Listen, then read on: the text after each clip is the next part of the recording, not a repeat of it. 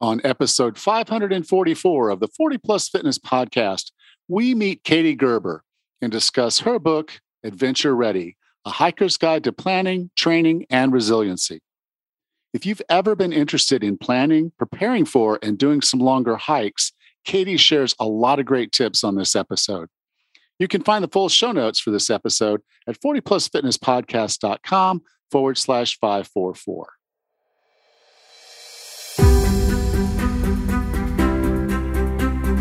You decided you're ready to make a change? To reclaim your health and fitness? The 40 Plus Fitness podcast is here for you.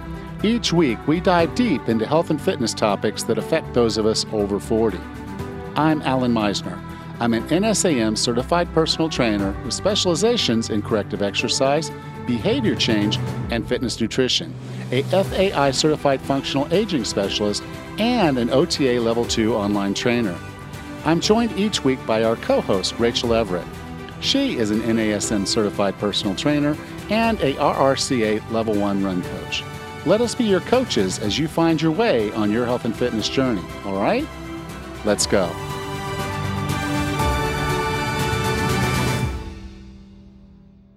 Are you still struggling to lose weight?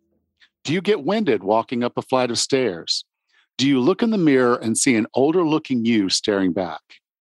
Now, you can hit the jump forward button a couple times and forget we had this conversation, or you can listen to what I have to say. It doesn't have to be this way. We can wipe away the frustration and get amazing results.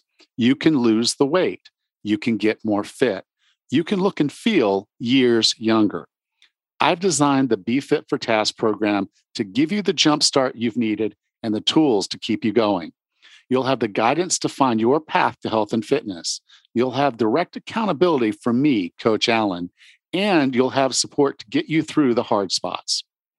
After the six week Be Fit for Task program, you'll have lost weight, gotten stronger and more fit, and you'll have the motivation and confidence to be the person you should be, fit for task. I'm so confident that Be Fit for Task will work for you that I'm offering a 40 day full money back guarantee. If you don't feel this program is doing everything I promise, I'll give you your money back. You have nothing to lose. I have a limited number of slots available. So pause this podcast and go to 40plusfitnesspodcast.com forward slash BFFT to let me know you're interested in learning more. That's 40plusfitnesspodcast.com forward slash BFFT. You can be fit for tasks with 40 Plus Fitness. 40plusfitnesspodcast.com forward slash BFFT. Hey, Raz, how are things? Good, Allan. How are you today? I'm doing okay. Um, yeah, doing all right. good. well, that's good. Good to hear. Yeah. Well, you know, we're we're going we're into the low season, and oh. and so what happens is we have the, all this blank time at Lula's. You know, so you're looking at just day after day after day of, of no people here. Oh. Now that could sound great to somebody, but you know, it's revenue. It's it's yeah. we got to pay the bills. We still have employees, we still have electricity, we still have things we got to do. And so, mm-hmm. you know, we're we're we were just there was nobody, uh, like no bookings at all. And so I, wow. Was really only on one listing uh, agent out there besides ourselves. So you can come directly to our website mm-hmm. and book. Uh, but we're then connected into we were connected into one other what they call OTA, which is just someone who sells sells your rooms for a commission. And uh, we were on one, and they they they dried mm-hmm. up, so we weren't getting any from them either.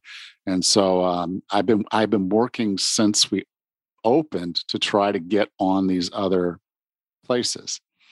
Uh-huh. and they just weren't happening. And I was like, I just don't understand. I, I, do what I'm told to do, and then nothing happens. And so I, I managed over the course of the last three weeks to get on two of the other ones. Mm-hmm. Good. And and that's helped a lot. Like cool. a lot of bookings are coming in through those two other sources, uh, one in particular, and then there's one other source that I wanted to be on. Mm-hmm. And when I first tried to start doing this, like I said, this was back November. I'm trying to get on this this one and we had already had there was already an account and so i was just trying to access the account and things were a little backwards for them because you to ask for help you have to log in well mm-hmm. I, I didn't have the login criteria so I, oh, no. I couldn't i couldn't log in okay and and because I couldn't log in, I couldn't get to their extranet site to ask for help. And there's no external email or anything to contact them at all. Wow. There's no way to reset the password. There's no way to do anything else on that site. And so you're just completely locked out. So I created a new site. I'm like, I created a new web, another one, like a just whole new start all over. Mhm. So there won't be any reviews on that and then all that. And that's fine. We'll work that out. But I go to set it up and they're like, we want to confirm your address. So they want to mail me something. Hmm. Well, we don't get mail here. Oh, You can't physically mail something to me. You know, you can Oh, mail it to no. a US address, but that's not going to confirm that I'm at a physical address. So then they want to do it online. And I've been going back and forth. They're like, are you on Airbnb? Send your listing stuff and we'll confirm you. I sent it and I got nothing. And then they Hmm. send it again and they say, okay, well, we can get on a Zoom call with you. I'm like, cool. So I go to book the Zoom call. And then it comes back with this, okay, your your your appointment's set. It's going to be on Google Meet, but there's no link to the Google Meet. I email the woman. I'm like, I didn't get a link. I didn't get a code. uh, Nothing. And I, we're supposed to be on the call. Uh, it, it didn't happen. And so I book another one right after it on on that same thing. And again, it never sends me a link to the meeting, and she's not responding to emails. So it's just I've been working like I've been working on this for months, months and months and months. Uh, seven months going on now, and just this one, but one one place. I can't. I'm not going to say their name out loud, uh, but one of them that I was trying to get on because it's one of the bigger ones. Mhm. They're just they're they're not equipped to help people. that is so bizarre. What a crazy thing. So that that's my morning frustration of supposing supposing to have someone get on a Google call with me so I can confirm that we are who we say we are, we are, where we are. Mhm. Um, and uh, yeah, that fell through. And Wow. still, she's not responding to my emails, and I'm like, I don't understand. It's you know, no, terrible customer service. it is, but we are on those other uh, bookings, and so if you're looking for a vacation spot. Uh, come on down to Bocas del Toro. Uh, we've got rooms. Awesome. yeah, that sounds great. so, how are things up there? 100%. Uh, things are great. You know, I've had a really rough spring with allergies just to pick up mono, and I haven't been running for about a month because of the mono and the fatigue. But now I feel I'm back to normal out there walking the trails and enjoying some time outside. So I'm feeling really good. The outside doesn't want to kill me right now. the outside doesn't want to kill me Yeah. right now. Not now, anyway. all right Yeah, feeling You great. know, I that's I guess that's just one of the odd things. I really have never suffered with allergies. oh, you're so Uh, and I lived in Austin, you know, and, and I'll tell you, you move to Mm. Austin you may not have um, these problems before you move to Austin, but every, almost everybody who lives in Austin develops allergies. And I'm Oh, wow. fortunate, I, I, I never did, but I was only there for uh, about three years. So Mm. uh, maybe I just missed it, but yeah, I'm fortunate. And then here, here in the jungle, um, nothing. That's awesome. That's really good. Yeah. I didn't have these problems in Florida. When I lived in Florida, it was not nearly this bad, but the trees um, on my property here, I'm pretty much allergic to most of them. So it's just my poor planning on taking notice of the wildlife in my area. well, aw. Okay. Well, I hope I hope Yeah. that things are good and that things are not trying to kill you and you can get Right. back out to your running. Thank you. Thank you. All right. Are you ready to talk to Katie? Yes. All right. Our guest today is a certified holistic health and nutrition coach, wilderness instructor, guide, and writer. She's a seasoned long distance hiker who has covered thousands of miles on trails and routes, including the Continental Divide Trail, the Pacific Crest Trail, the Colorado Trail, the Wind River High Route, the Oregon Desert Trail, and on Colorado's highest peaks. She is the founder of Adventure Ready and Backpacker Academy, family of online courses, which are designed to help backcountry enthusiasts overcome a variety of obstacles so they can embark on adventures with confidence and spend more time outside. With no further ado, here's Katie Gerber. Katie, welcome to 40 Plus Fitness. Hi, thanks for having me. Now, your book is called A Hiker's Guide to Planning, Training, and Resiliency. And oh, sorry, Adventure Ready, A Hiker's Guide to Planning, Training, and Resiliency. And, you know, I, I, I have clients that hike uh, and love hiking. I actually have one. He does he does a lot of day hiking, uh, and then I I just got a client, and his aspiration is to do the Appalachian Trail. Awesome. He'll be 65, so he's he said he's going to break that into sections. And so I think when people think of hiking, because I know like here on the island or on the different islands, they'll put together hikes. There's a hiking group. I'm a, I'm a member, although they tend to talk. They they tend to plan a hike like they'll email the day for a hike they're going to do tomorrow. And I'm like, mm. oh, you know, I didn't have time to plan, I didn't have time to schedule, and no, I can't make that one. But um, so a lot of them work that way. But these are hikes through the jungle, and they're usually a few hours, like half day things. But hiking is really kind of this diverse sport, if you will. I mean, similar to running, where you could just do a 5K, or you can do a marathon, or you can do an ultra marathon, or you know, a, a, a, even take it further. You know, some of the 100 miles, uh, multiple days in a row. Mm-hmm. Um, can you talk about hiking and kind of some of those variables that maybe we haven't heard about, so we can get an idea of where we're where we're going with this? Sure. Yeah. Yep. Yeah. There. So that was a great analogy to with running. Like there are many ways to engage with like hiking and backpacking and this whole world of like through hiking, which is something that my book speaks to. And so like with day hiking, is what you're talking about. Like you have that that local group that does a lot of day hikes. So that's essentially just any anytime you're getting out for the day, not sleeping out overnight. It could be a couple miles, or for some people, it could be like a 30 mile day. It could be a day hike. It's a big day hike, but it could be a day hike. Um, and then there are these long trails um, that usually we're referring to. There's a debate about what a long trail is, but it's like the Appalachian Trail or the Pacific Crest Trail, anything that's usually like you know a hundred or so miles or more, anywhere up to a couple thousand. Like you know the Continental Divide Trail is is two thousand eight hundred miles. Um, and there are different ways to hike that type of trail, to backpack that trail. Essentially, you could do it in sections. So some people will hike like a couple sections each year, and eventually, what we call a through hike, which is to hike the entire trail, they will through hike it over um, maybe a decade or something by adding up sections. Or there's some people who like to go out and to hike the entire thing in one season. So maybe they start like the Appalachian Trail, for instance, like you're talking about your client. Maybe they'll start in late April in uh, Georgia, one of the terminus, the southern terminus of the Appalachian Trail, and hike all the way north up to Maine, the northern terminus, in one season. And so that's 2,200 miles. So um, yeah, there's a lot of a lot of different ways to engage in hiking and backpacking, um, kind of depending on your life and how deep you want to go. Yeah, and if you're doing over 2,000 miles and you go the wrong direction, even a step, that's that's no fun. You don't want to do it. Yeah, that's no fun. And, I, and you guys true. had some no great. One, we had some great stories in the book about exactly that, especially when you're talking about the orientating, you know, and back before GPSs were really popular. And, you know, you're looking at a map and you say, oh, well, that's that ridge. And you start walking that direction only to find that no, the next ridge that you were looking for isn't there. So you got to turn around and go back to where you were yeah, it's the worst. It's the worst feeling, exactly. Especially when you're on like a 2,000 mile hike, even missing a, a, trail junction by a mile and having to backtrack. You're just like, no. but yeah, that's why learning the the navigational skill set can be really helpful.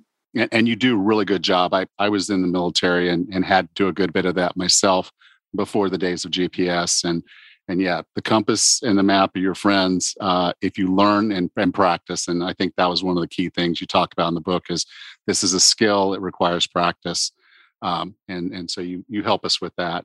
Now, one of the things you put in there, and I love it because I I live on an island in the Caribbean, and so people bring things here and they leave them. Um, the, the locals are kind of the worst, but um, people will go out and they will make a trail less likable, less fun.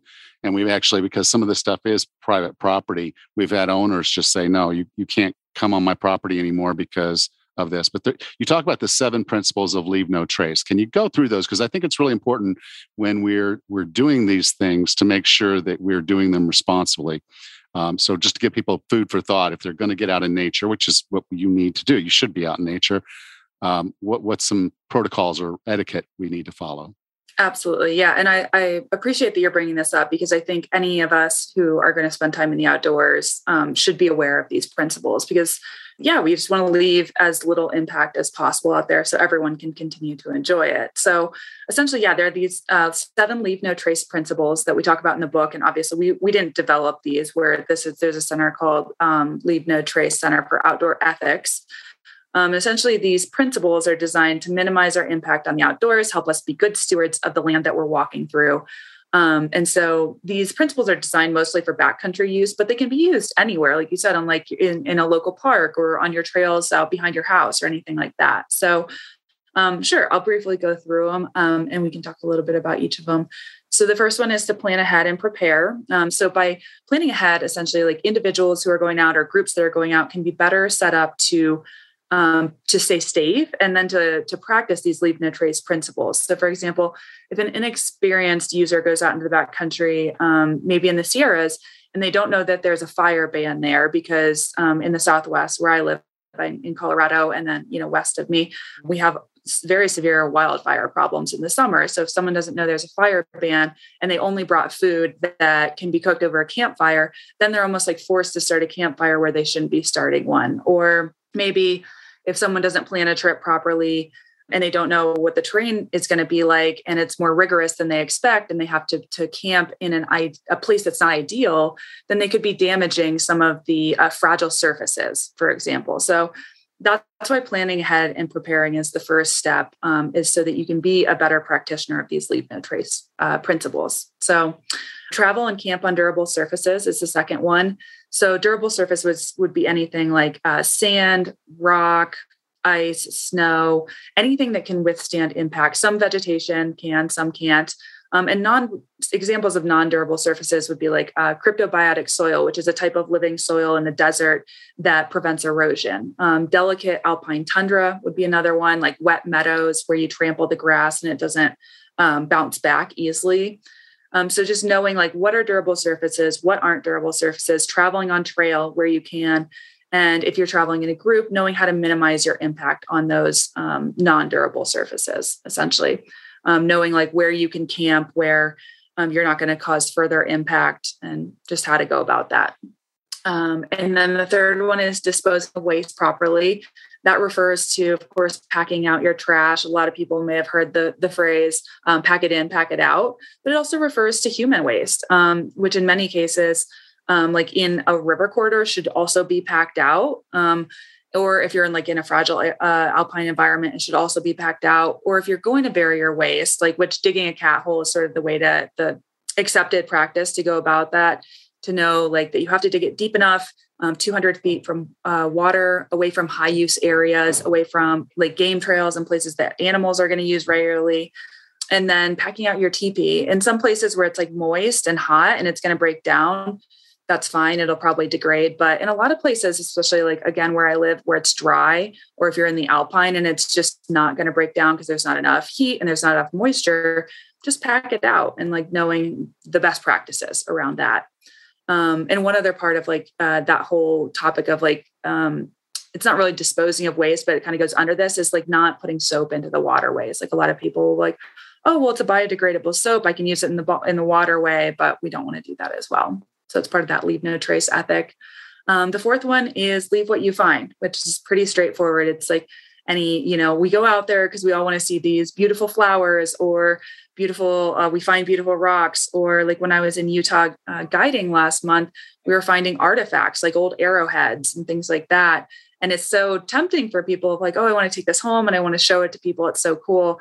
But um, part of leave no trace ethics is just to leave what you find. Other people want to enjoy it as well um, and then another part of that is is to avoid like landscaping an area with like fire rings or log chairs or things like that. Um, avoiding like moving things around too much in an area, or if you do, naturalizing it again before you leave the area.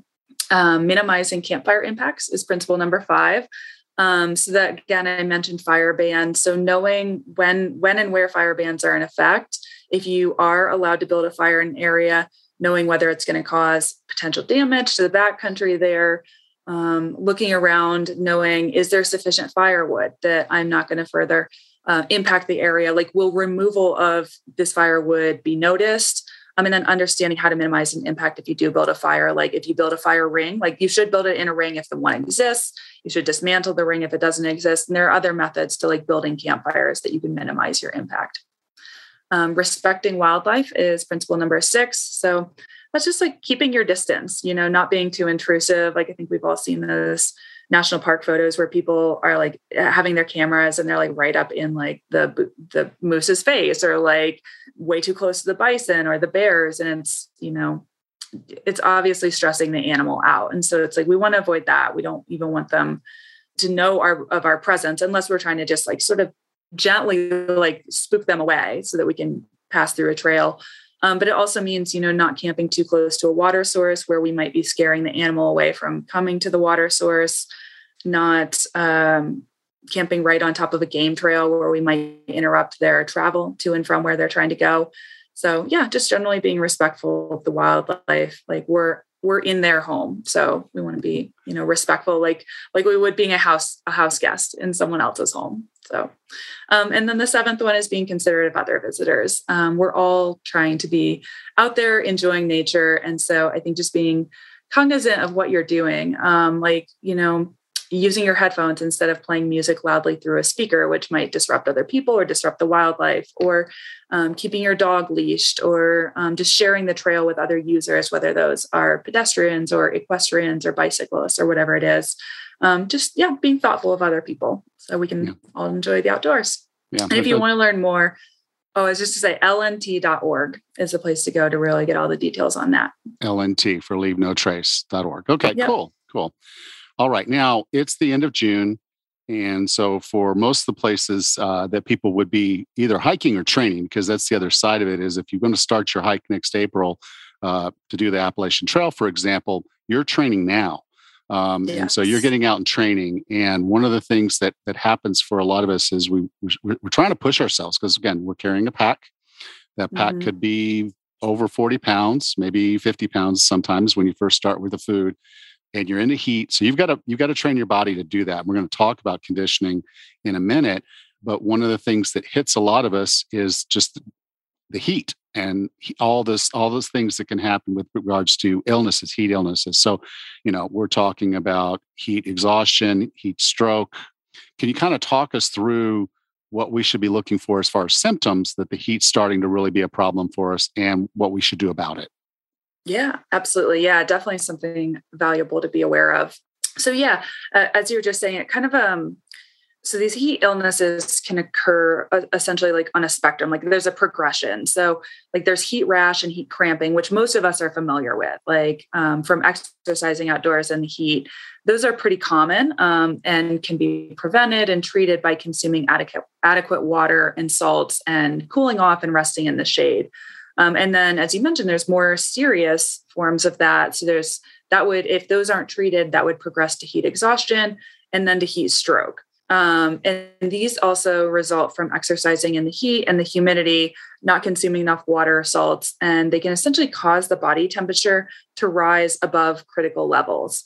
So, prevention is best. Um, so, if we can stay hydrated, um, consume electrolytes, pay attention to when we're starting to overheat, and we can rest and not try to, we are pushing ourselves, but maybe try to not push ourselves beyond what is comfortable in the heat, or at least um, just being just paying attention to our own our own body and what's what's going on in there. So you're asking about symptoms. So heavy sweating um, muscle cramping when you start to get a headache nausea is a big one that i've seen before. Like if you're starting to get nauseous um, dizzy of course fainting is a pretty obvious symptom um, pulse can change, either become really rapid or really weak. So when you're starting to see any of those changes, those should be like red flags like, hey, it's time to slow down, find some shade, cool off immediately, whether by putting cold water on the skin, um, any way that you can cool down. Replace some of those fluids in the body, take some electrolytes if you haven't been taking in any salts or anything like that. Um, and then if if that's if you don't treat that, that can progress to that um, heat stroke, which is a medical emergency. So if it progresses to that point, and that's a temperature greater than 103, and some of the symptoms would be that you stop sweating, actually, you start to get slurred speech, and essentially there's any changes in consciousness, um, that's when you need medical help. And so hopefully you're carrying some sort of either a cell phone or an inReach device, which is like a satellite communication device that you can get yourself help. Yeah, or or you're traveling with a, a hiking buddy and so this is yes. something also, if, if you notice that your hiking buddy is getting confused, uh, they've stopped sweating, you know, start asking them a couple questions that they should be able to answer. And if they really start struggling with those types of things, it, it's time to call it quits and, and get that person some help. Yeah.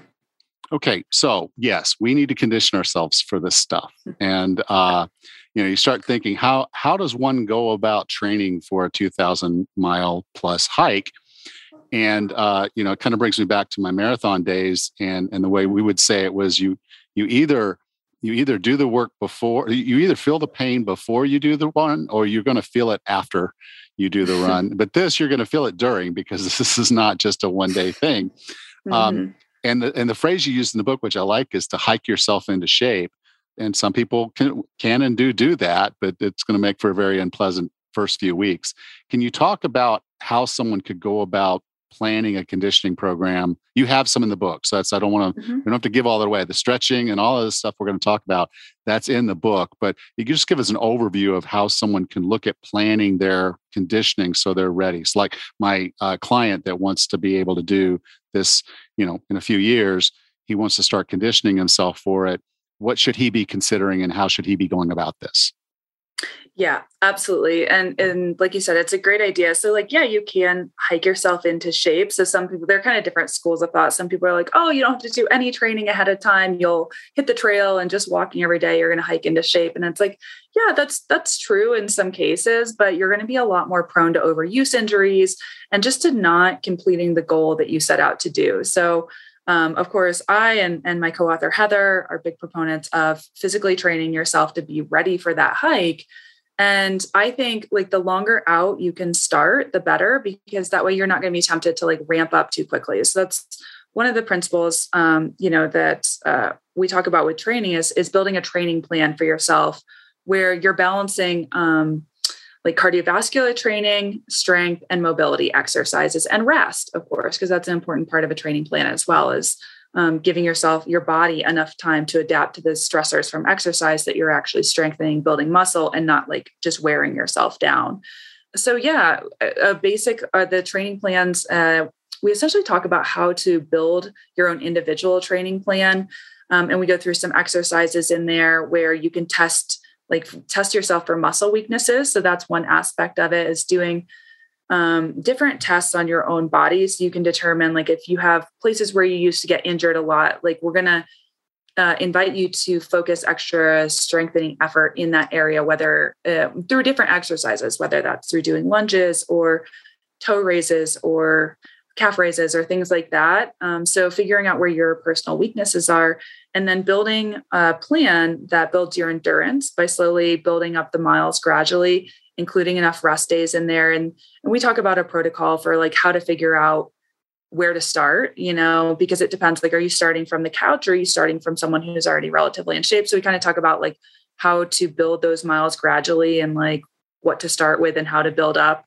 And then um, including, you know, those strengthening exercises and those mobility exercises, like I was talking about, whether that's like um, strengthening like your inner thighs or strengthening like your hip muscles or things like that. Any of those muscles you're going to use with backpacking. I mean, essentially, like we're just trying to get the body adapted to carrying a weight on the back over uneven surfaces because that's that's different than what a lot of us are used to and what a lot of our bodies are used to. So, yeah, we talk about how to build those balance out those aspects in a training plan so that your body, you know, you hit, you hit the trail with your body being ready and you're not going to you know have to go home early from overuse injuries. And it's just it's so much more enjoyable when you show up in shape. Like i've seen i've seen both sides of it. Yeah. some people go off the couch and they just struggle a lot. And then other people you know focus a lot of time into that training ahead of time. And you can hit the trail doing more miles and it hurts so much less and you can keep up with your friends if you're going in a group so i'm definitely an advocate of training your body yeah I, I one of the things i kind of like about what you had in the book was it was also know yourself. So, you know, mm-hmm. it's like mm-hmm. put on a 40 pound pack and walk and walk kind of the same grade of hills and things that you're going to be doing on there. And if you notice, okay, your core is not really stabilized well enough that you can handle a pack. Well, you need to maybe bolster your core work. Uh, you know, maybe you're you're arching your lower back, and mm-hmm. over time that's going to fatigue you can do some some cobras and some things like that to just make sure that you're in a better condition uh, to handle how your body's going to respond because you know uh, i saw something and there was a uh, it's called um, where I got to find this because it, it, was so cool. Um, it was the uh, trail pronation, which I guess you know, as you're mm. carrying weight and you're moving up a trail, the way you walk, the way you move, it changes. It changes the whole dynamic of your kinetic chain. Mm-hmm. And as a result, you have to look at the shoes you're wearing and and be ready to change those out regularly. You also need to just again train yourself to be in that different position for hours hours at a time. Yes, absolutely. It's such a good point as um, a lot of people, especially sometimes like if people are, um, they just do walking as their training or they're transitioning from running or something like that, they kind of forget about how putting a pack that's anywhere from, you know, 20 to 40 pounds on the back really changes like your center of gravity and how you carry your body. And exactly like you're just saying, like how, how does that affect um, how you move and how do you train for that? Yeah. and important. then and then how much you've conditioned yourself then blends into the plan for the trail. It's like if you know you're not going to be able to do 20 miles a day for five consecutive days, then you've got to come up with a plan for well, one, okay, maybe it's going to take you a little longer you're probably going to have to carry more food. Mm-hmm. So your pack might even be heavier mm-hmm. and you're going to move slower. Yeah. But that's your plan and you have to kind of balance that out. And so knowing your conditioning and then that helps drive your plan. Knowing your plan helps drive your conditioning. And it's kind of a back and forth thing. Absolutely. Yeah. Yep. Exactly like you said. Yeah. That knowing your the, the daily mileage that you're capable of, what's comfortable for you, taking into consideration that um, you know, weather might get in your way or a heavier pack might slow you down, all that stuff. Um, really ties into exactly like you said how much food you're going to need to carry when you're expected to get to point b and then point c and d these resupply places along the trail. And you know you're also thinking about um, okay am i going to finish in time to fit inside this like weather window is what we say you know because you don't want to be out there on a 2000 mile trail. It's a little different than planning for a three night or even a five night trip because you're like, oh, I'm going to go out and it's June 1st through 6th. No problem. I know the weather is going to stay nice. But when you're out there for months at a time, you have to be kind of thinking about, okay, am I going to be able to finish in time? Am I going at a pace that's adequate to get me to Canada before the snow starts flying and all of that? So it's another reason why, you know, being trained and like you're saying, just like knowing your body and what you're capable of is is very valuable. Yeah. Well, Heather did a fastest known time on the Appalachian Trail. I think if I did it, it would be the slowest time, and I would have to go through a lot of snow, uh, probably two years of it to get yes. that baby done. But because um, that's that's something else. Um, mm-hmm. Now we we can talk about the physical preparation, but I, I know from experience that you can get yourself as physically prepared as you ever want to. Uh, you can have all your planning, you can have everything mapped out. Uh, but stuff happens, you know, um, and and this is hard stuff. I mean, you're not talking about you know walking a, um, um, walking an hour or two hours and then calling it a day. Um, you guys are doing upwards of 12 maybe even more hours to get the distances that you want to get so that you can you know keep this sustainable for you um, how do you mentally prepare for something like that Yes, um, such a great topic and one that I'm I'm really love talking about with people because it's something that a lot of aspiring through hikers or long distance hikers don't think as much about. They think a lot about I've got to get the right gear and I have to um, like practice my navigational skills and I've got to get my food ready and all that. And all those things are super important and we cover them in the book. But that mental preparation aspect, that's something I wasn't ready for on my first hike. I mean, I kind of had an idea um, from ha- having read blogs and things like that, but um, it's, I mean, you're going to be, it, there are some tough conditions out there. Like you said, you're not just out for an hour over the course of multiple weeks and months, you're going to encounter crappy conditions. You're going to miss your loved ones. You're going to be hungry. Your body's going to hurt no matter how well trained you are. There's going to be um, a lot of aspects to it that you can't really prepare yourself um, from like a physical perspective, but you can prepare your mind for it. So, I mean, I, I share the statistic in the book, but it's estimated that 75 to 85% of aspiring through hikers on what we call the Triple Crown Trail Triple Crown Trails, which is the AT, the PCT, and the CDT, actually quit before reaching their goal. And when you think about that, it's interesting because backpacking is, I mean, it's a, a skill set that you need to learn, but it's not particularly technical. Someone who does, you know, who studies and goes out and practice, you can become proficient at it relatively quickly. And yeah, it's a great physical feat to accomplish, but you can adjust your pace, you can slow down and all of that. So, like, why is it that so many people are failing to reach their goal when they're out there? And it's, I think it's a lack of like mental preparation, failing to prepare your mind for the fact that it is going to be hard. Because I think when a lot of people are thinking about going out on these trails, they're thinking about all of those um, really desirable things like the beautiful scenery and being away from their laptop or their work schedule, um, kind of being on their own time, the simplicity of being out there, all those things that draw us out there. But they're not necessarily thinking about the fact that they're going to have blisters on their heel that are the size of a quarter and that they're going to run through their food too quickly and be hungry or they're going to be scared at times you know whether it's of animal or weather anything like that um, so yeah there's a, a, saying that's like through hiking success is 90% uh, mental and it's mental preparation so that's why we kind of go through some different strategies in the book of um, how to prepare yourself mentally for a long hike. And I'm happy to dig into those if you want to get into those specifics. Yeah, absolutely. Now I know, you know, I've, I've written a book too, so congratulations on the effort. But uh, you also said you're you're you like to journal. You guys like to journal I a lot. so mm-hmm. okay, so so you were already sitting around with a notebook every day after you finished your hike, or maybe even the morning before you started your hike. So I imagine that discipline of journaling helped you with writing this book as well. So I know that was one of the big ones that I was, but the one that was most interesting to me was the practice voluntary hardship. Mm, mm-hmm. You know?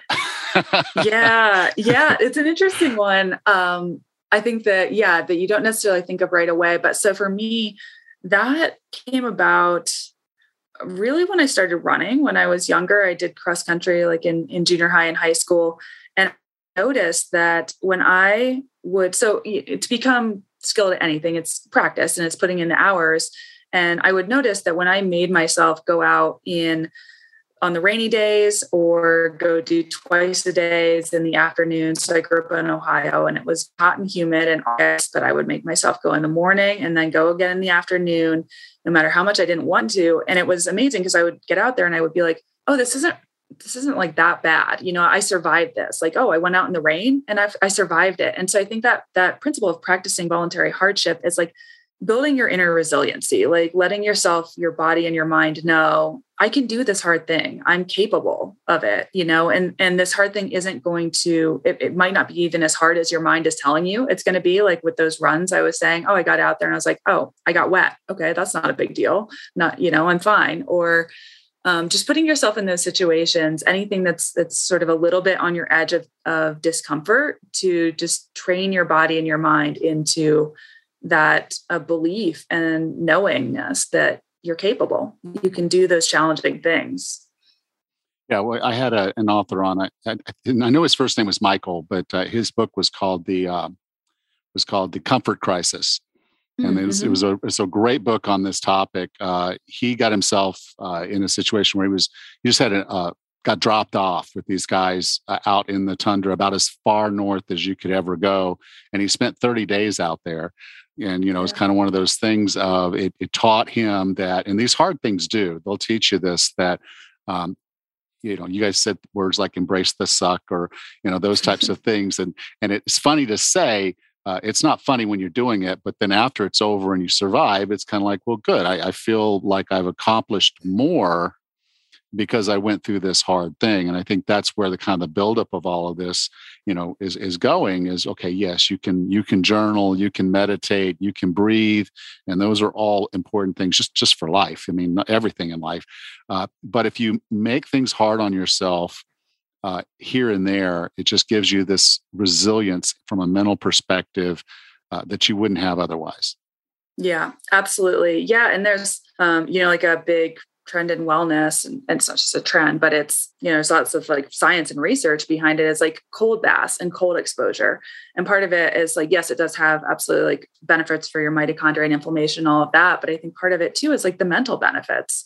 It's like the um exactly it's like showing yourself that like you can do hard things and you can yeah. get through it and that makes you more capable for other hard things in life yeah, because I prefer the heat shock proteins of going out when it's in the high 80s and, yeah. and putting up with that uh, versus the cold um, any day. Uh, but so yeah, yeah, maybe I need to do that. But I don't actually have anywhere I can take a bath here, so I'll have to I'll have to figure that. And the and the ocean is 70 degrees. So it's not going to do what I need to do. do but it. Yep. no, I won't do it. But uh, I agree with you there. Uh, Katie, I define wellness as being the healthiest, fittest, and happiest you can be. What are three strategies or tactics to get and stay well? Yes, that's a great question. So, of course, I'm going to say daily time outside. Um, for me, that is probably one of like the biggest, uh, most valuable wellness practices in my own life. Even if it's just if you only, if you only have time for 10 minutes, 15 minutes, getting outside, ideally as close to sunrise as possible, getting that natural light into your eyes, setting your hormones, um, optimizing those for the day, your circadian rhythm, all of that, and just the stress relief benefits of being outside. I think it's so, so valuable. Um, I think having something planned each day that you look forward to or that you're excited about, whether it's a walk outside or for me, like journaling time over my coffee or my tea, whatever it is, time with a loved one, snuggling a pet, whatever it is, maybe it's part of a morning ritual, anything that I think like feeds and nourishes you is such a great antidote for um, the the busy and often like stressful lives. Many of us live in the modern life or find ourselves in you know whether it's um, a stressful day or a season of life just having those things each day that we can look forward to i think are real it's it's just really important um, having that reason to get out of bed. And then that kind of leads into my third one which is and it's something similar we talk about in the book is like knowing your why um, having that strong sense of purpose or vision for what you are putting your energy, energy towards each day what you're putting your time towards in this season of life something that just like keeps you going through the inevitable challenges that you're going to face in day-to-day life just having that strong sense of, of why and purpose. Thank you for that. So the book is called adventure ready a hiker's guide to planning training and resiliency if someone wanted to learn more about that book or learn more about you katie or your co-author heather where would you like for me to send them Sure. Uh, the best place to go would be katiegerber.com, which is my website. Um, and then my co author and I, uh, Heather, are both active on Instagram. Um, and so mine is at Katie Gerber and she's at Words of the Wild. So you can find either of us there. And I have more information about those online courses that are the companion to the book there. There's also a free backpacker nutrition course on there. So lots of um, backpacking resources on the website for anyone who is interested in doing more long distance hiking, backpacking, day hiking, any of that. So just want to help people get started and get out there safely and confidently. Great. You can go to 40plusfitnesspodcast.com forward slash 544, and I'll be sure to have the links out there. Katie, thank you so much for being a part of 40 Plus Fitness. Thanks so much for having me. It's a lot of fun talking to you.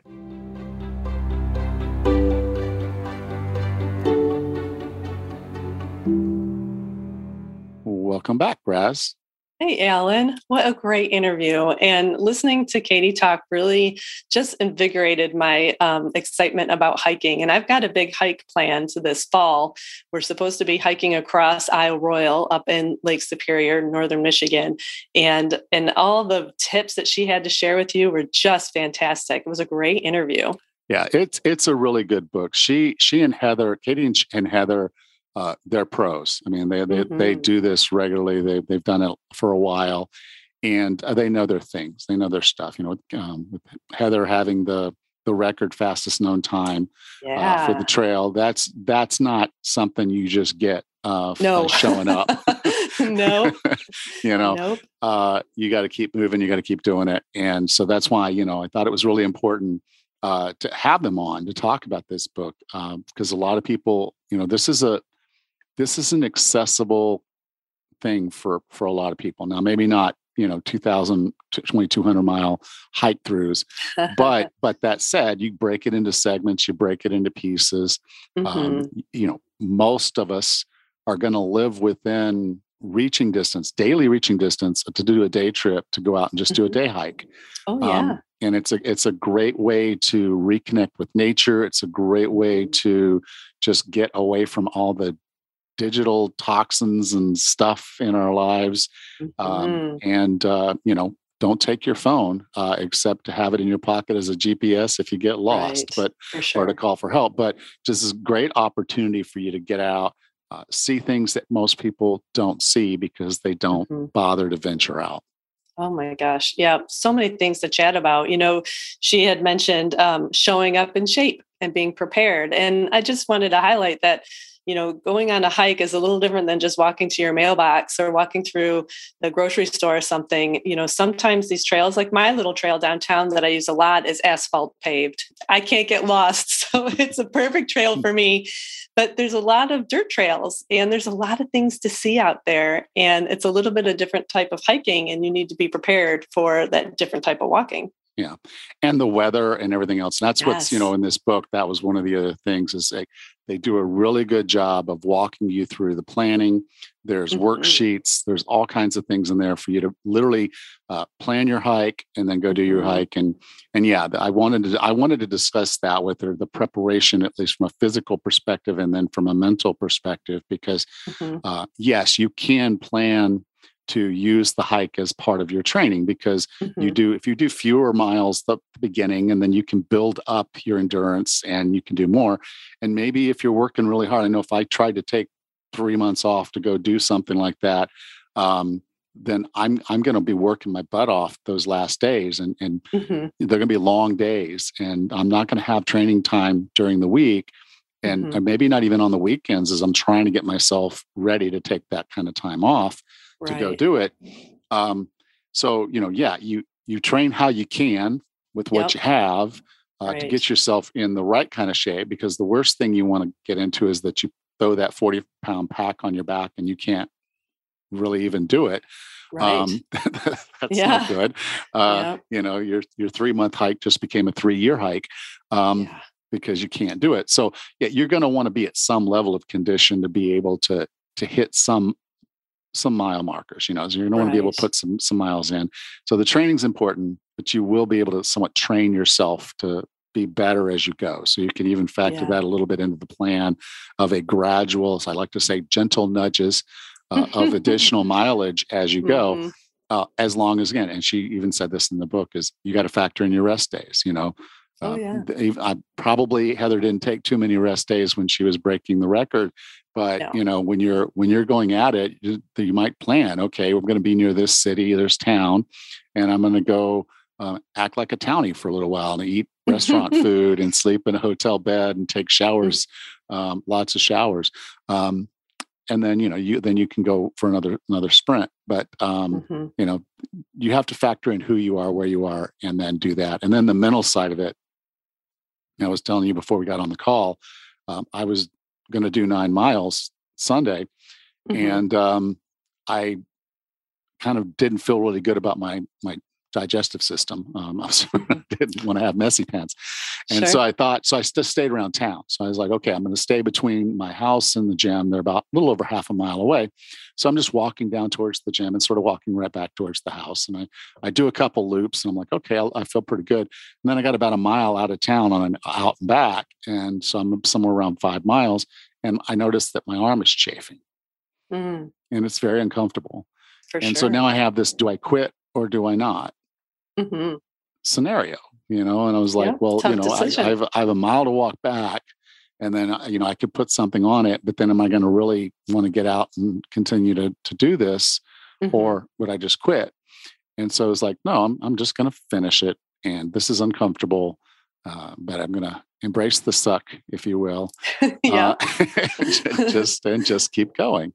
Mm-hmm. And today I'm wearing a, a, a, tank top. That was a tank top too, but I'm wearing a tank top with a much bigger drop in the sleeves. So, oh. Uh, I mean, I'm not re re scuffing it as I go or good. chafing it. Yeah. That's good. Yeah. But, yep you know, we're preparing this trip for Isle Royale and we've been planning it for over a year. We're going to uh, walk about 50 miles across from island end to end, and there are no showers, there's no gas stations to pick up food. so um, we're practicing everything that we need to have on this island right now. Actually, over the weekend, Mike and I were taste testing some different uh, freeze dried foods, the really lightweight camping foods that we'll be packing in. We're testing our equipment. We're making sure our tent can withhold some uh, leaks if it if it rains. You know, there's a lot of planning that goes into that. But also, while you can do some conditioning on a hike like that, it, it is good that you arrive fit. And having practiced your equipment and know what it feels to wear a 30 40 50 pound, pound backpack i mean there's certain things you can't just show up as a newbie. The first time mike and i hiked isle royale with our family gosh i think it's going on 30 years ago um, it was really neat to see this wonderful newlywed couple. They had chosen isle Royale as their honeymoon vacation and the woman had never hiked before in her life and when we did find them at the end of the island, her feet were just blistered because she didn't practice her boots. She wasn't prepared for the backpack. I mean, there's just a myriad of problems that she had, but she gutted it out. You know, she made it to the end, which is amazing. But um, my best advice, if you want a successful and happy and fun trip, is to show up fit and practice to, to the best of your ability. Yeah. And, and that's what it, you know the preparation is is key and that's one of the things that this mm-hmm. book is really good about because it asks you all the questions i mean so it's gonna, it. like something you're going to say like you were just talking about food mm-hmm. how many calories yeah will you be burning every day so how many mm-hmm. do you need to consume to mm-hmm. maintain Mm-hmm. And so it's not the normal what you eat. You can say, well, no. I, I, only eat 1600 calories a day. Right. Well, that's when you're sitting at the computer doing your job, uh, yes. you know, driving around. Uh, mm-hmm. You're not you're not walking 12, 15, 20 miles a day uh, or yeah. more. And because uh, some of these much things, some of these hikes, they're doing they're doing uh, eight to ten hours mm-hmm. of, of movement per day easily. And, and, so they're looking at their calorie requirements and saying, okay, that's easily 3,000 calories. And this is for woman. Uh, mm-hmm. It's a lot um, but they need to have that amount of calories and how much do all those calories weigh because if yes. you're if you're carrying a casserole dish full of food yes it's yep. heavy um, mm-hmm. so yeah the freeze dried stuff uh, the granolas the stuff like that and then get knowing that it's something you can tolerate because the mm-hmm. like the kind of worst case thing is that you you get out there and um, you know you eat something that doesn't agree with you mm-hmm and you're not making your miles those days because you're you're in a bush in a squat position. Yeah, you know. that's a problem. We have uh, we have very sp- precise uh, transportation on both sides of the island. We get dropped off at a certain time, and then we get picked up on the other side of the island at a in uh, I think seven or eight days. So we need to be there no matter what. Otherwise, we ain't getting off the island. So, yeah, it's very important that you know how to practice all these things. And like she said, the mental aspect of it, if you've got blisters, you've got an upset stomach, you've got chafing, these things are very common. And you need to be prepared, mentally prepared to push through it. Like in our case, when we have a very specific time, we need to, meet our plane. So, yeah, there's a lot to it. But it's all so right. fun. It's so well, well, you do need to check out this book. I think this will help yes. help you a lot. I think it will. Thank you so much. All right. Well, I'll talk to you next week. Take care. You too. Thanks. Next time on the 40 Plus Fitness podcast, we discuss a way to check in with yourself that will keep you motivated and moving toward your health and fitness goals. Until then, have a happy and healthy week.